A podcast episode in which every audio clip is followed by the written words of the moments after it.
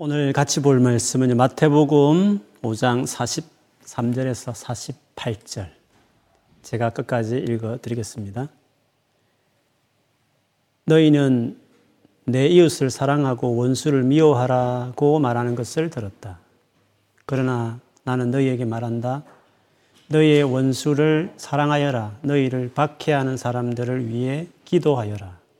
그러면 너희가 하늘에 계신 아버지의 아들이 될 것이다. 너희 아버지는 악한 사람이나 선한 사람 모두에게 햇빛을 비추시고 의인과 죄인에게 비를 내려주신다. 만일 너희를 사랑하는 사람만 사랑한다면 무슨 상을 받을 수 있겠느냐? 심지어 세리도 그만큼은 하지 않느냐? 만일 너희 형제에게만 인사한다면 다른 사람들보다 너희가 더 나을 것이 무엇이냐? 심지어 이방 사람들도 그만큼은 하지 않느냐? 그러므로 하늘에 계신 너희 아버지가 완전하신 것처럼 너희도 완전하도록 하여라. 아멘. 자, 다시 한번 늘 하듯이 자기 자신을 향해서, 옆에 가족을 향해서 믿음을 선포하겠습니다. 올해는 반드시 기도로 돌파할 것입니다. 기도로 돌파할 것입니다. 아멘. 오늘은 유머 하나로 설교를 시작하겠습니다. 유머니까 여러분이 안 웃기더라도 웃어주셔야 정서가 풍부하다는 것을 스스로 알게 되는 것이겠죠.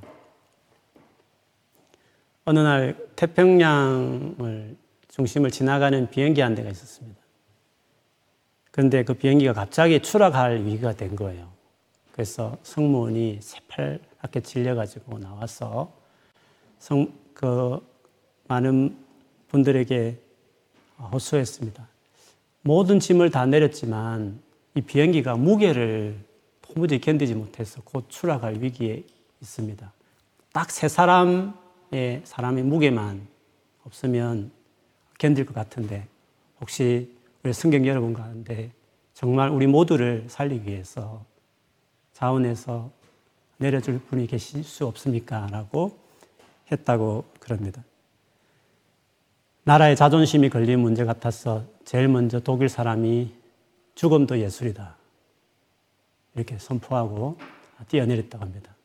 질세라. 또 그 이어서 미국 사람이 세계 최강 미국 하면서 뛰어내렸답니다. 딱 한 사람 남았는데 누가 나서겠습니까? 추측하듯이 우리 한국 사람이 나서서 대한독립만세, 독도는 우리 땅 하면서 옆에 서 있는 일본 사람을 밀어버렸다고 그럽니다.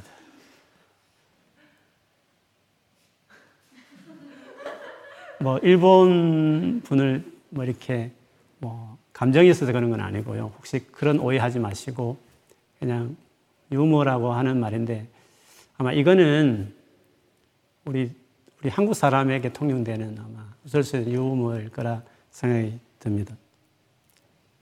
그만큼 역사적으로 일본에 대한 감정이 있기, 있다 보니까 아, 그런 유머들이 있겠죠. 그래서 축구를 해도 다른 나라는 모르겠지만 일본하고 붙으면 반드시 이겨야 된다. 이런 선수들도 응원하는 국민들도 그 마음 있는 걸 보면 참 이 마음이 쉽게 가시지 않는 것 같습니다. 그만큼 받은 상처들이 뭐 그걸 정치적으로 이용하는 못된 사람들도 있지만, 그래도 역사를 공부한 사람이면 누구나 그 마음들을 갖기 마련인 것 같아요. 예수님께서 오늘 본문에 이 말씀을 하실 때 그런 역사적인 배경 속에서 같이 보면 참 좋을 것 같아요. 이 당시에 이스라엘 백성들에게 있어서 일본 같은 존재는 사실은 로마였습니다. 로마의 압제하에 이스라엘 백성들이 고통당하고 있었으니까요. 여러분, 나라가 이렇게 보통 약할 때는 로마뿐만 아니라 주변의 다른 민족들도 다 얕잡아보고 압제하고 괴롭히게 돼 있습니다. 더 마음이 상하는 것은 그 로마의 압제비가 되어서 같은 동족의 그 아픔을 마다하지 않고 그 압제자의 편에 서서 일하는, 소위 말하면 그 반민족주의자 같은 자들도 어느 시대나 어느 나라나 그 시대에 있기에 마련인 것입니다. 그래서 자연히 모든 유대인들은 그런 정오의 대상들을 갖게 마련인 것입니다. 자기 나라 아닌 이방인, 특히 로마에 대해서, 그리고 자기 민족인 불구하고 그들의 앞제비가 된 노릇을 하는 사람들, 대표자 하면 세리들을 가르칠 수 있는 그런 자들을 늘 생각하기 마련이었습니다. 이런 상황 가운데 주님께서 오늘 이 말씀을 하셨습니다. 너희는 내 이웃을 사랑하고 원수를 미워하라고 말하는 것을 들었다. 여기서 내 이웃을 사랑하라고 하는 말씀은 구약 레위기 십구 장 십팔 절에도 나오는 말씀입니다.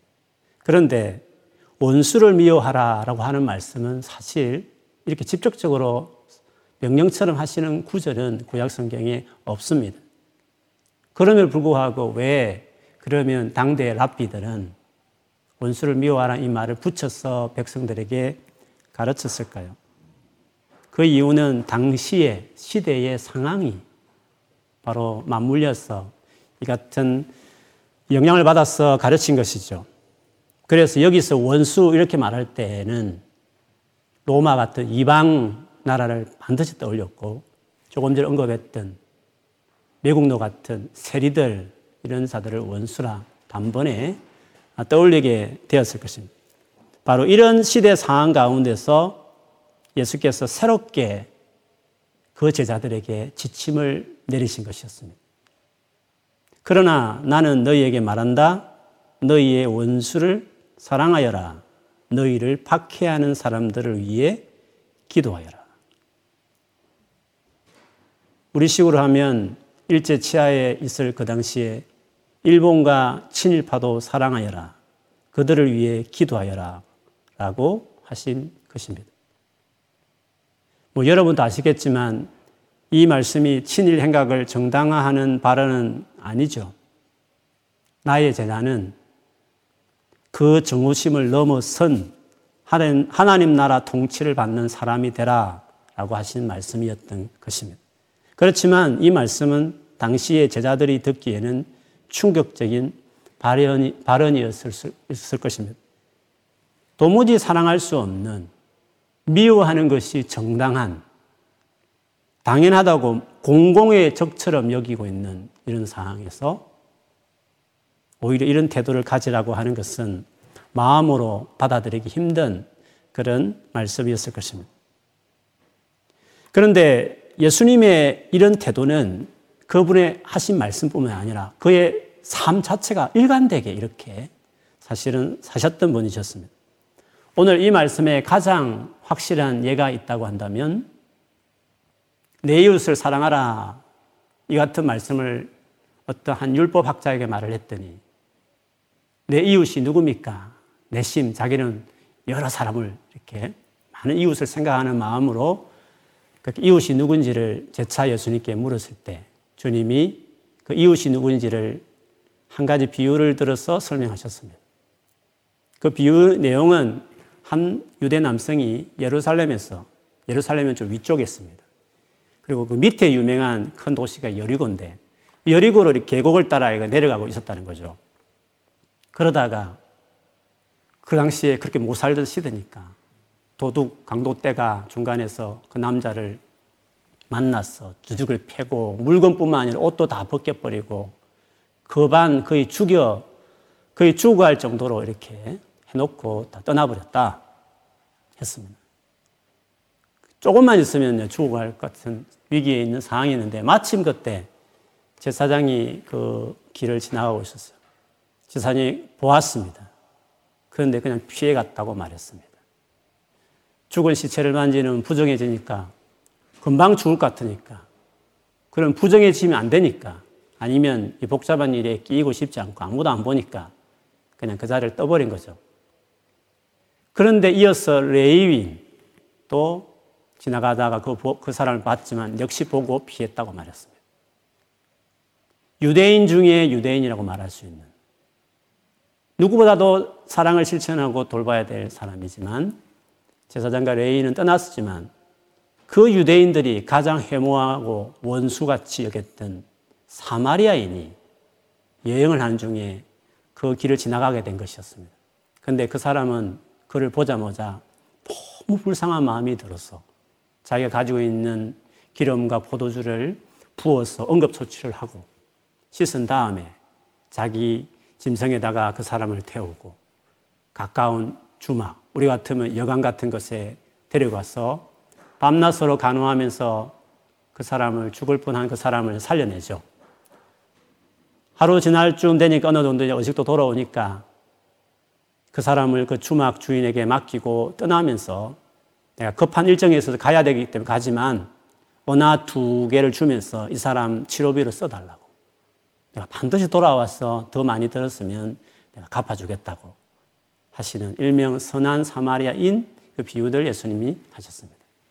그러면서 유대인 중 유대인이라고 하는 율법학자에게, 이 강도 맞는 사람에게 있어서 주, 진정한 이웃은 누구냐라고 물게 되죠. 원수처럼 생각하는 그 사람도 이웃이 될 수 있다.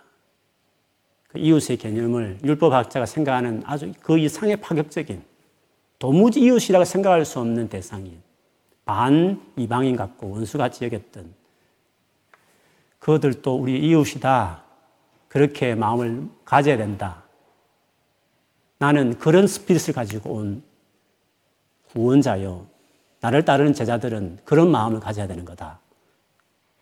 그것을 그 비유를 통해서도 명백하게 예수님이 그 마음을 이처럼 드러내셨습니다.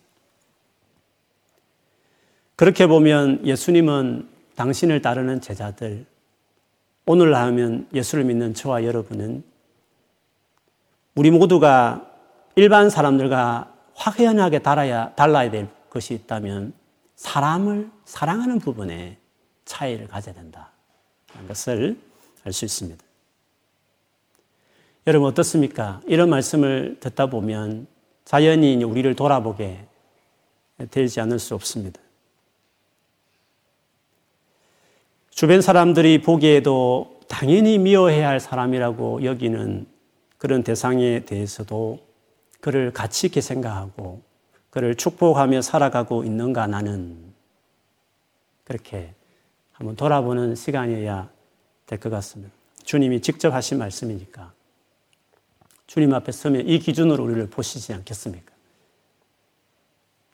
그렇지만 누구도 이 대답 앞에 저를 비롯해서 나 이렇게 살았어요, 예스 그렇습니다라고 자신 있게 말할 분은 아마 별로 없을 것입니다. 왜냐하면 이 같은 삶은 아무리 착해도, 아무리 본시 선량한 사람이라도 이렇게 살 수 없기 때문에, 이렇게 살 수 없기 때문에 그렇습니다. 그럼에도 불구하고 예수님께서 이런 말씀을 하신 것은 살아갈 수 있기 때문에 하신 말씀이지 않겠습니까? 그 이유가 뭔가 이어서 나오는 사십오 절을 한번 보겠습니다. 그러면 너희가 하늘에 계신 아버지의 아들이 될 것이다. 너희 아버지는 악한 사람이나 선한 사람 모두에게 햇빛을 비추시고 의인과 죄인에게 빛을 내려주신다. 너희가 이렇게 사랑을 해야만 하늘에 계신 아버지의 아들이 될 것이다, 이렇게 하셨습니다. 이 말은 하나님의 아들이 되는 조건이 이런 무조건적인 사랑을 베푸는 것이다, 이렇게 말할 수는 없겠죠. 성경 전체를 볼 때에도 우리가 뭔가 행위를 함으로 비로소 하나님의 아들이 되는 구원을 받는 것은 아니니까요. 명백하게 우리가 하나님의 아들 되는 것은, 딸이 되는 것은 우리를 위해서 대신 십자가에 돌아가신 예수 그리스도를 믿음으로 나의 구주와 주인으로 영접하고 섬김으로 이루어지는 것이죠. 이 말씀의 의미는 우리가 하나님의 자녀라는 게 증명되는 것이 이것이라는 것입니다. 자녀가 되는 조건은 아니고 자녀가 되었으면 이런 식으로 나중에 나타나게 될 것이다 라고 내다보시는 말씀이신 것입니다. 그래서 이 말은 두 가지 의미를 담고 있습니다. 첫째는 하늘에 계신 아버지께서 이런 사랑을 우리에게 주셨고 지금 또 우리를 사랑하고 계시다는 뜻입니다. 예수님께서 본문에서 예를 들기를 너희 아버지는 악한 사람이나 선한 사람 모두에게 햇빛을 비추시고 의인과 죄인에게 빛을 내려주신다고 하셨습니다. 주님은 여전히 사랑을 베푸신다고 말씀하셨지만 우리는, 우리에게, 특히 예수 믿는 저와 여러분에게는 더 큰 사랑을 이미 주셨다는 것을 너무 잘 알고 있습니다. 그 확실한 증거를 로마서 오 장 팔 절과 십 절에 이렇게 설명하고 있습니다. 우리가 아직 죄인 되었을 때에 그리스도께서 우리를 위하여 죽으셨습니다. 이리하여 하나님께서는 우리들에 대한 자기의 사랑을 실증하셨습니다. 확실히 보여주셨다 했습니다. 십 절에서도 우리가 하나님의 원수일 때에도 하나님의 아들의 죽으심으로 말미암아 하나님과 화해하게 되었다면 화해한 우리가 하나님의 생명으로 구원을 얻으리라는 것은 더욱더 확실한 말입니다. 우리가 이미 놀라운 오늘 이 말씀 다름 아닌 하나님부터 이런 사랑을 먼저 받았다는 것입니다. 그래서 자연스럽게 두 번째 의미가 나오는 거죠. 이런 사랑을 받아들인 사람들이 예수 믿는 우리들은 이렇게 결국 살아갈 수 있는 자가 그런 능력 있는 자가 되었다는 것입니다. 예수님을 믿고 그분과의 교제하는 일에 헌신하고 그분께 순종하고 그 말씀대로 따라가기 시작하면 우리는 이런 사람으로 점점 새롭게 되어지고 그분이 여기신 성령이 우리를 도우사 도무지 있을 수 없는 불가능한 이런 사랑을 실천하는 사람이 되게 하신다는 것이죠. 그렇게 열매를 보이기 시작할 때 세상 사람들은 우리를 하나님 아들, 딸임을 입증, 우리가 참으로 예수를 아는 사람이라는 것을 그들이 인정해주는 그런 일이 있다는 것입니다. 이 같은 말씀을 요한복음에서도 예수님이 제자들에게 내가 너에게 새 계명을 준다. 서로 사랑하여라. 내가 너희를 사랑한 것 같이 너희도 서로 사랑하여라. 너희가 서로 사랑하면 모든 사람이 너희가 내 제자인 줄을 알 것이다. 라고 말했습니다. 그래서 우리가 세상에서 예수님의 제자로서 세상과 완전히 다른 차이를 보여줘야 될 부분은 사람을 사랑하는 부분에 있습니다. 복음을 열정으로 전하는 모습도 귀한 일이고 주를 위해서 열심히 뭔가 일을 사역하는 것도 정말 귀한 일이지만 기도에서 신기한 어떤 기적이 나타나는 것도 당연히 또 놀라운 일이지만 그러나 세상에 진짜 감동을 받는다라고 예수님이 말씀하신 한 가지는 바로 세상 사람들이 도무지 할 수 없다고 말하는 이런 파격적인 사랑을 실천할 때 비로소 그들이 놀란다라고 이야기하셨습니다. 그래서 예수님은 바로 이 사랑이, 이 같은 사랑이 내 제자의 표시다 라고 말씀하시는 것이었습니다. 너희를 사랑하는 사람만 사랑한다면 심판날에 아무런 상도 받을 것이 없다. 그 정도는 너희가 평소에 원수라고 생각했던 이방, 가깝게 말하면 로마 사람들도, 로마 구린들도 그렇게 한다라고 말씀을 하셨습니다. 너희가 만일에 형제들에게만 인사를 한다고 한다면 다른 사람보다 나을 것이 뭐 있느냐. 너희가 원수라고 매국노라고 말했던 세리들도 그 정도의 사랑은 한다라고 말씀했습니다. 그들이 원수라고 지칭했던 그들도 그 정도는 한다 라고 주님이 말씀하신 것이었습니다. 그러면서 결론적으로 이 사랑의 실천을 강조하시는 말씀으로 마무리하죠. 사십팔 절에 그러므로 하늘에 계신 너희 아버지가 완전하신 것처럼 너희도 완전하도록 하여라 이렇게 말씀을 하셨습니다. Be perfect, 완전해져라 하나님같이 말씀하셨습니다. 앞에서 말씀드린 것처럼 우리 힘으로 노력으로 이렇게 될 수 있는 게 아니라 예수를 믿으면 우리가 이런 삶을 살아갈 수 있는 자로 주님이 도우고 은혜를 주신다 그런 말씀이죠. 이런 놀라운 삶을 살 수 있도록 우리를 주님이 초대하셨다 이렇게 보는 것이 옳습니다. 그래서 산상수훈의 이 귀한 말씀 그러나 이는 도무지 지킬 수 없게 보이는 이 많은 말씀들을 대할 때 뭐라고 어떤 관점에서 봐야 된다 했습니까? 어드바이스로 보지 말고 굿뉴스로 이거는 내가 지킬 수 있도록 주님이 나를 부르셨다. 이런 사람으로까지 살아갈 수 있는 사람이 되었다라는 기쁜 소식으로 그래서 우리 이런 삶을 기대하게 되는 것이죠. 지금 비록 이 말씀과 완전히 너무 거리가 먼 사람처럼 내가 지금 살고 있는 것 같이 보일지라도 여러분을 믿지 말고, 여러분 스스로를 믿지 말고 여러분 안에 거하시는 그분을 더 붙잡으면, 그분을 더 찾으면, 그분에게 복종하고 그분이 나의 삶에 더 영향을 미치도록 더 맡기고 내 삶을 살면 그분이 나를 이런 인격으로 바꿔가실 것이다. 아, 그 말씀. 그래서 우리는 믿음으로, 의지함으로, 맡기는 열심으로 살아가는 것이 그리스도인이라. 그래서 의인은 믿음으로 살아가야 되고, 믿음으로 살아갈 때 진짜 의의 열매를 맺는 의인이 진짜 되는 게 되는 것이죠. 그래서 예수님을 잘 따라가고 순종하면 이런 사랑하는 사람으로 점점 변화된다, 내 인격이. 그거를 보여주는 아주 대표적인 말씀 한 구절만 인용한다면 베드로후서 일 장 삼 절과 칠 절의 말씀입니다.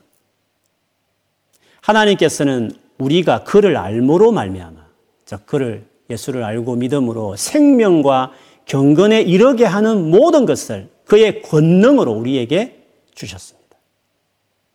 우리에게 생명, 경건에 이르게 하는 모든 권능을 주셨다. 예수를 알게 될 때, 믿게 되었을 때. 그렇게 말하고 있습니다. 하나님은 우리를 부르셔서 그의 영광과 덕을 누리게 해 주신 분이십니다. 그는 이 영광과 덕으로 귀중하고 아주 위대한 약속들을 우리에게 주셨습니다. 그것은 이 약속들을 말미암아 여러분이 세상에서 정욕 때문에 부패하는 사람이 되는 것이 아니라 하나님의 성품에 참여하는 사람이 되게 하시려는 것입니다. 하나님의 성품, 그분을 닮도록 참여하는, 쉐어하는, 가질 수 있는 사람이 되게 하셨다는 겁니다. 그러면서 이렇게 설명합니다. 그렇기 때문에, 그러므로 여러분은 열성을 다하여, 그렇게 부르셨으니까, 그런 은혜가 주어지고 있으니까 소망 가지고 주님을 향하여 믿음에 대한 열정을 가지는 거예요. 그래서 어떻게 하느냐면 여러분의 믿음에 덕을 더하십시오. 굿뉴스, 뭔가 바르게 하려고 하는 그 믿음에 덕을 더하고, 덕에 지식을 더하고, 하나님에 대한 많은 진리를 알아가고, 그 지식에 절제를 더하고, 절제에 인내를 더하고, 오래 포기하지 않고 꾸준히 주님을 따라가는 인내를 더하고, 인내에 경건을 더하고, 경건에 신도 간의 우애를 더하고, 믿는 우리들 간에 사랑하는 것들을 배워가고, 신도 간의 우애에서 드디어 사랑을 더하도록 하십시오. 믿음에 출발해서, 그리고 top of mountain, 산 정상은, 우리 믿음의 산 정상은 사랑으로 끝나는 것입니다. 처음부터 사랑이 되는 게 아닙니다, 여러분. 사랑하지 않는다고 왜 사랑이 없나 너무 낙심하거나 자책하거나 다운되지 마시고, 아, 내가 아직도 믿음이 자라고 있는 여정에 있구나, 아직 정상에 도달하지 않은 사람이구나, 괴로워하지 말고 그냥 겸손해지십시오. 나는 아직도 공사 중인 사람처럼 자라가야 될 사람이구나. 나는 정말 하나님 앞에 더 긍휼을 구해야 되겠구나, 은혜를 더 받아야 될 사람이구나, 이렇게 여기고 계속 주님을 찾아가면 되고, 넘어져 일어서서 다시 붙잡고 또 시작하고 잘 따라가면 마침내 주님이 우리를 사랑하는 사람으로, 그분이 성령의 열매 첫째 그 사랑이듯이, 그것 사랑 앞에 다 따라오듯이 성령께서, 그 하나님의 영이신 예수의 영이, 우리 가운데 계신 예수의 영이, 예수님 자신이시라고 말할 만큼 한 예수께서 우리를 그렇게 만들어 주실 것이다. 우리가 믿어야 되는 줄 믿습니다. 그래서 산상수훈의 이 말씀이 굿뉴스가 되는 것입니다. 이번 주간에는 서도에 말씀드린 것처럼 고난 주간입니다. 예수께서 이 땅에 왜 오셨고, 오신 가장 큰 이유는 물론 주옥 같은 가르침도 전하시고 수많은 기적도 일으키셔 멋지게 보이시고 있지만, 복음서의 삼분의 일, 거의 반 가까이, 이 일주일에, 오늘 종료일부터 시작해 일주일에 할애한 이 복음서거든요. 그만큼 중요한 일이죠. 그러므로 이 주의 고난과 죽으심을 기념한 이 고난 주간에 그 죽음의 의미가 뭔지, 우리에게 베푼 사랑이 얼마나 큰지를 묵상하는 시간을 보내야 될 줄 믿습니다. 특히나 오늘 이 본문의 말씀 기억하시면서 그 같은 사랑을 우리에게 주셨고 받았으니 결국 우리의 삶도 그분을 따라서 우리가 이 정도까지 사랑하는 사람으로까지 살아가도록 초대받았구나. 그 생각을 하면서 내 주변의 사람과의 관계를 돌아보는 시간을 보낸다면 고난 중간에 참으로 의미가 있을 줄 믿습니다. 십자가 얼마나 아팠을까. 너무 가슴 아프다. 고통당하는 그것만 보고 슬퍼하면서 우울하, 괜히 그리고 슬픈 표정을 짓는 것보다도 그 죽음을 가져온 놀라운 사랑, 그리고 그 사랑받은 사람답게 나는 얼마나 이 사랑을 실천하며 살아가고 있는 나의 주변의 관계를 돌아보는 시간을 가진다면 얼마나 좋겠습니까? 지금 내가 불편해하고 있는 사람은 없는가? 내가 사랑해 줄 사람이 있는데 내가 혹시 그냥 묻어두고 살아가는 사람은 없는가? 오늘 말씀처럼 사랑하고 어쩌면 축복해 줘야 할 사람이 있는데 그 관계를 새롭게 할 사람은 없는가? 당장 사랑하고 축복이 잘 안 되면 그 사랑 관계를 끄집어내고 하나님 앞에서 주여, 내가 이런 놀라운 사랑을 주님부터 먼저 받은 내가 이 관계를 주님처럼 처리하고 싶다고 씨름하며 다루며 기도하고 그렇지 못한 나 자신을 회개하면서 주님 앞에 정말 용서해달라고, 불쌍히 여겨달라고, 사랑할 수 있도록, 말씀대로 살아갈 수 있도록 도와달라고 기도하신다면 아마 이 고난 중간에 상당히 주님, 주께서 여러분이 큰 은혜를 주실 줄 믿습니다. 그렇게 맞이하는 수련에 더 큰 은혜를 주시고 그래서 우리가 부활주일 맞게 될 때에 하나님께서 우리를 크게 또 힘과 새로운 능력을 주시는 귀한 시간이 될 줄 믿습니다.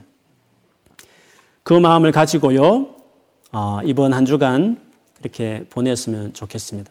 사실 이런 일에 누구보다도 본을 보여야 될 어, 목사인 저지만 사실 저도 오늘 말씀을 보면서 내가 이렇게 주변 사람들을, 특별히 우리 성도들을 사랑했나 했을 때 참 그렇지 못한 부분이 너무 많이 생각이 나더라고요.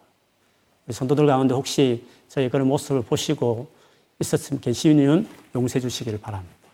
그런데 저도 믿음이 부족하니까 자라가면 아마 훨씬 지금보다야 예수님 말씀대로 또 주님 은혜로 사랑하는 목사가 되겠죠. 기다려주시고 저도 이 말씀에 순종하며 나갈 테니까 여러분도 그렇게 하셔서 여러분 한 사람 한 사람이 지금보다 훨씬 더 사랑이 많은 그런 사람이 되어주시면 우리 교회는 또 사랑이 충만한, 지금도 사랑하는 분들이 많지만 그런 교회가 될 줄 믿습니다. 그래서 여러분 셀, 셀과 여러분 학교와 직장 어디 가든지 여러분이 속한 모든 공동체에 오늘 예수님 같은 이런 멋진 혁명적이고 레디컬한 아주 급진적인 이런 놀라운 사랑을 실천하고 살아가는 그런 여러분의 남은 새해가 더 이루어지게 되기를 주의 이름으로 축원합니다. 아멘.